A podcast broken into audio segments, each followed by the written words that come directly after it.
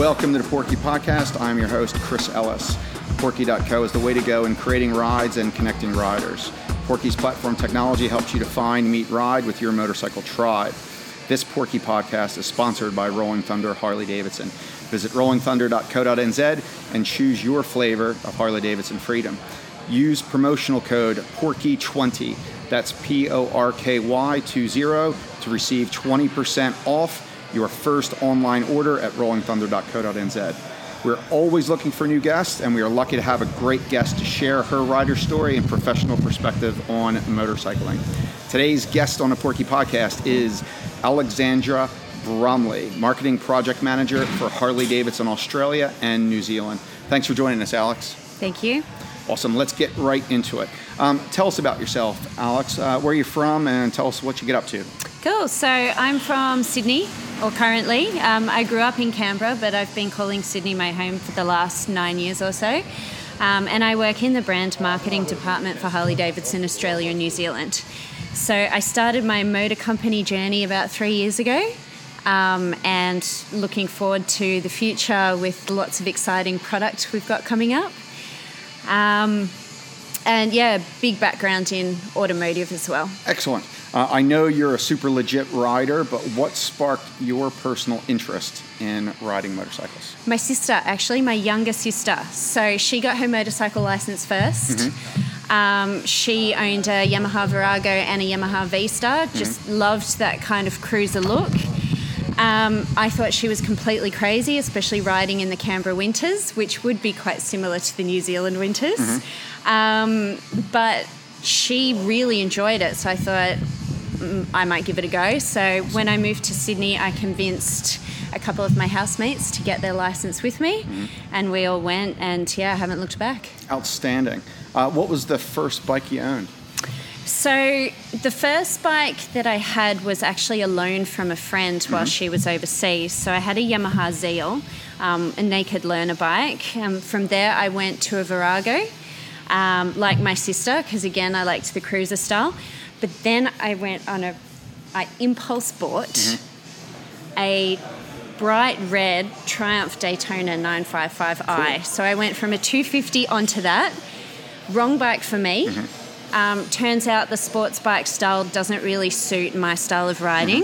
Um, so I ended up selling it to an avid collector. Um, and then when I joined Harley, um, I started my Harley journey. Outstanding. So what's uh, what's the current bike you're riding now? So I just upgraded from a 48 onto a street bob. Cool. Uh, I'm a big fan of the Street Bobs. Have you done? Um, uh, so so why why is the Street Bob a good fit for you? How is it different from all the other great bikes out there? Why does it suit you well? So it just seemed the the next step in my Harley journey. So starting on a Sportster, I really loved my 48. I did a, a little bit of customization to it, but not crazy. Um, but I wanted a bit more range, and I wanted something a little bit bigger to be able to go on on some longer rides. Um, so entry level Softail. Um, we actually have about five people at work that bought street bobs at the same time, um, and we've all customized them quite differently. Awesome. Because I, I reckon out of the box, Street Bob's a brilliant bike. The only thing I would personally change straight away, and I'm a short stack, but you're quite tall, is uh, the mid mounts. I'd go straight Yes. to forward control. So have you done any customization to your bike? So I did exactly that. It has forward controls. Um, I put a stage one kit in it and um, the exhaust just to make it a little deeper. Um, but there are many more things planned. Cool. So do you have any sort of riding rituals or ways you express your individual freedom to ride besides your bike? You know, anything you wear? Um, not so much rituals besides the whole keys, wallet, phone. Yes. I forget my keys all the time, which you don't want the alarm going off on your bike in your driveway. Um, but yeah, I mean, I've got a jacket that's brown. I kind of like, I prefer wearing something that's a little different from the all black look. Yep. Um, just to kind of bring a little bit of colour. Cool. And uh, if money's no object, what kind of bikes would be in your dream garage? Well, actually, So I never actually thought about this until you've asked. Excellent. I want to hear it. So, um, and this is this may sound like a sales pitch, Yep. but completely not. I would own a LiveWire. Cool. Um, I think they are going to be, or they are, amazing motorcycles. And it just makes sense for me and my riding as well because um, it takes me longer to put my gear on than it actually does to ride to work. I live that close. Gotcha. So an electric vehicle for me would actually, it'd be quite sensible, Definitely. but I'd still be able to race around on it. And listeners will probably hear a bit of background music. Uh, at the moment, we're sitting at uh, Luddenham Raceway outside of Sydney, and uh, actually just threw a leg over the LiveWire not but 45 minutes ago around the racetrack. Absolutely loved it, so I completely second your thoughts on that. But um, what's what's your why? Why do you ride, Alex? So riding for me is kind of my zen. It's it's meditation. Um, I mainly use it to commute, but I do love getting out, um, and it's the only time really when I'm completely present. And there are only very few things at the moment that can kind of do that. Um, and I think a lot of other people find that as well, um, and it's quite calming. Cool. Um, what would you say is your your best riding memory? You know, what has been your most impactful ride? So my my best riding memories and experiences have been able to be to ride with my family. So um, uh, a year or so ago, my dad got his L's. Um, and I was lucky enough to borrow a Softail Slim from work, and we went out with a couple of his friends and did like a three-day weekend trip. Um, and then after that, uh, just recently picking up my street bob, my sister came up from Canberra and we rode up to the Central Coast to pick up my bike. So those have been like really cool Very memories. cool. The yeah. sort of the uh, memories you have of family riding with family. Yeah. Um, what kind of rides do you mostly enjoy? You know, we've got all kinds of rides. People do the grand tours. People do uh, short coffee runs. What's what's your sort of sweet spot when it comes to riding? I like shorter half day rides. Um, the the lucky thing is where I am in Sydney, kind of not quite outskirts, but it doesn't take that long to get to the edge of Sydney. So there's a few, um, you know, hour, hour and a half rides, Old Pacific Highway, really like riders' roads, but it doesn't take a whole day or a whole weekend. And I really like that kind of sporadic, small group, hey, let's go for a ride. But um, you can still come home and do the shopping. Cool, cool. And how many people do you typically ride with? Um, I actually mainly ride solo. Um, but if it is with a group, it's usually between five to ten riders. Like I, I really like the smaller, more intimate groups. Gotcha. And uh, besides your uh, your daily work commute, um, what's your next ride you've got scheduled? So I don't have anything scheduled, but I do have wish list rides. What's on the wish list for your next rides? okay, so I would love to go and ride both Tasmania and New Zealand. I think I've been talking to you about riding New Zealand. Mm-hmm. Absolutely, you're for always welcome years. to come and see us, and we'll throw a bike your way. Yeah, so I, I'd love to do that. They've just they're uh, both stunning parts of the world and um, beautiful riding roads. Definitely.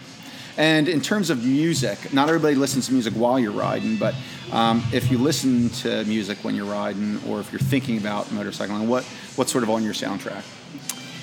I have a, a ridiculously eclectic music taste, and it very much changes, I guess, you know, depending on mood and whatever. I've been listening to a lot of American country music lately.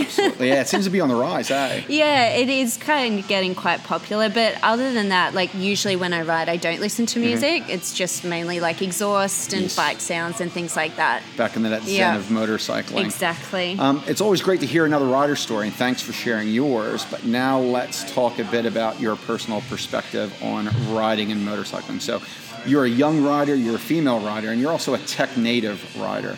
Um, where can the riding community as a whole do a better job to attract younger riders, more female riders, and more diverse riders to our passion of motorcycling?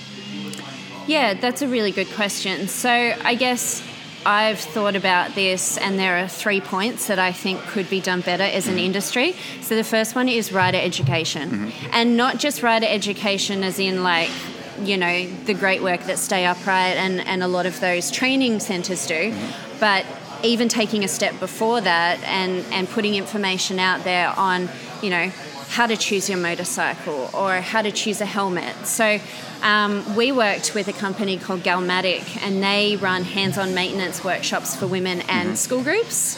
So they've got quite a young age. Um, and we did an intro to riding series. So it was six videos, um, you know, a few shorter for Facebook and Instagram, and then some meaty ones on YouTube. Um, that just went into like a beginner's guide to motorcycling. So, how to pack a bag for riding, um, caring for your motorcycle, um, things that people tend to, when you walk into a dealership, think you already know. Um, so, and a lot of people are scared to ask these questions. So, we're looking at doing a second uh, series of this shortly, which will cover things like how to pick up a fallen motorcycle, which I actually don't know yet, but I really want to learn. And there's a great way of being able to do it so you can pick up lots of different weights. Um, the other thing is encouraging people to experience riding in a safe way. So, jumping on the back as a pillion. If you ride with someone you trust, then you get that sense of riding without being in control of the motorcycle and having to worry about that. So, um, I really encourage that as well. And the third one is actually encouragement. so, for a lot of us, it's been a long time since we've had to learn. Yes. Um, so just letting you know, and there's a huge drop off, drop off um, especially in Australia, of people getting their L's to then graduating to their P's and beyond. So, you know, just letting people know that there will be embarrassing moments. You know, you will drop your bike in a driveway, you will stall at lights and have cars beep at you. Yeah, because I mean, we, we, we all learn better from our mistakes. Better to keep those mistakes small and you know, preferably during training courses. Yeah, of course, definitely. But also just encouraging people that, you know, as experienced riders, these things still happen as well, and you're not on your own. Absolutely. Um, so we just, I guess, need to remember, you know, what it was like when we started riding, and just encourage that rider experience for other people as well. Cool. So, how can our listeners um, get in ton- get in contact with you or learn more about some of the things that you've mentioned? Yeah, so um, I would encourage listeners to get in contact with Galmatic. Watch some of the videos on YouTube, but you can also interact with them on Facebook and Instagram. Um, there's also some great riding groups locally that I've found. Um, Sydney Riders and Beyond are one of the groups that I ride in, but you know you can do a Facebook search and there's lots of little groups, and hopefully we'll see them on Porky soon. Absolutely. Um, and then I would encourage people as well um, to reach out to Harley Davidson Australia Facebook and Instagram page. You know, um, there's myself and my colleague Emily.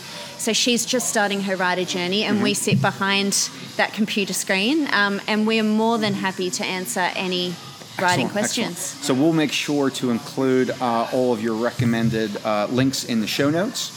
Um, but do you have any any final thoughts you'd like to share uh, with your rider story? Um, I guess just have fun with it and learn in your own way and ride in your own way. Awesome. Thanks for joining us and sharing your story, Alex. Thank you very much. Awesome. Thanks for listening to the Porky Podcast. Don't forget to check episode show notes for info, links, and deals. If you'd like to be a guest rider on the show, recommend another guest rider, or if you need any help with or have any feedback for the Porky app, email us at info at porky.co. If you enjoyed the Porky Podcast, please leave us a positive review on your favorite podcast platform. And please share Porky.co and the Porky Podcast with your riding friends. Create your own rides and connect with other riders on Porky.co.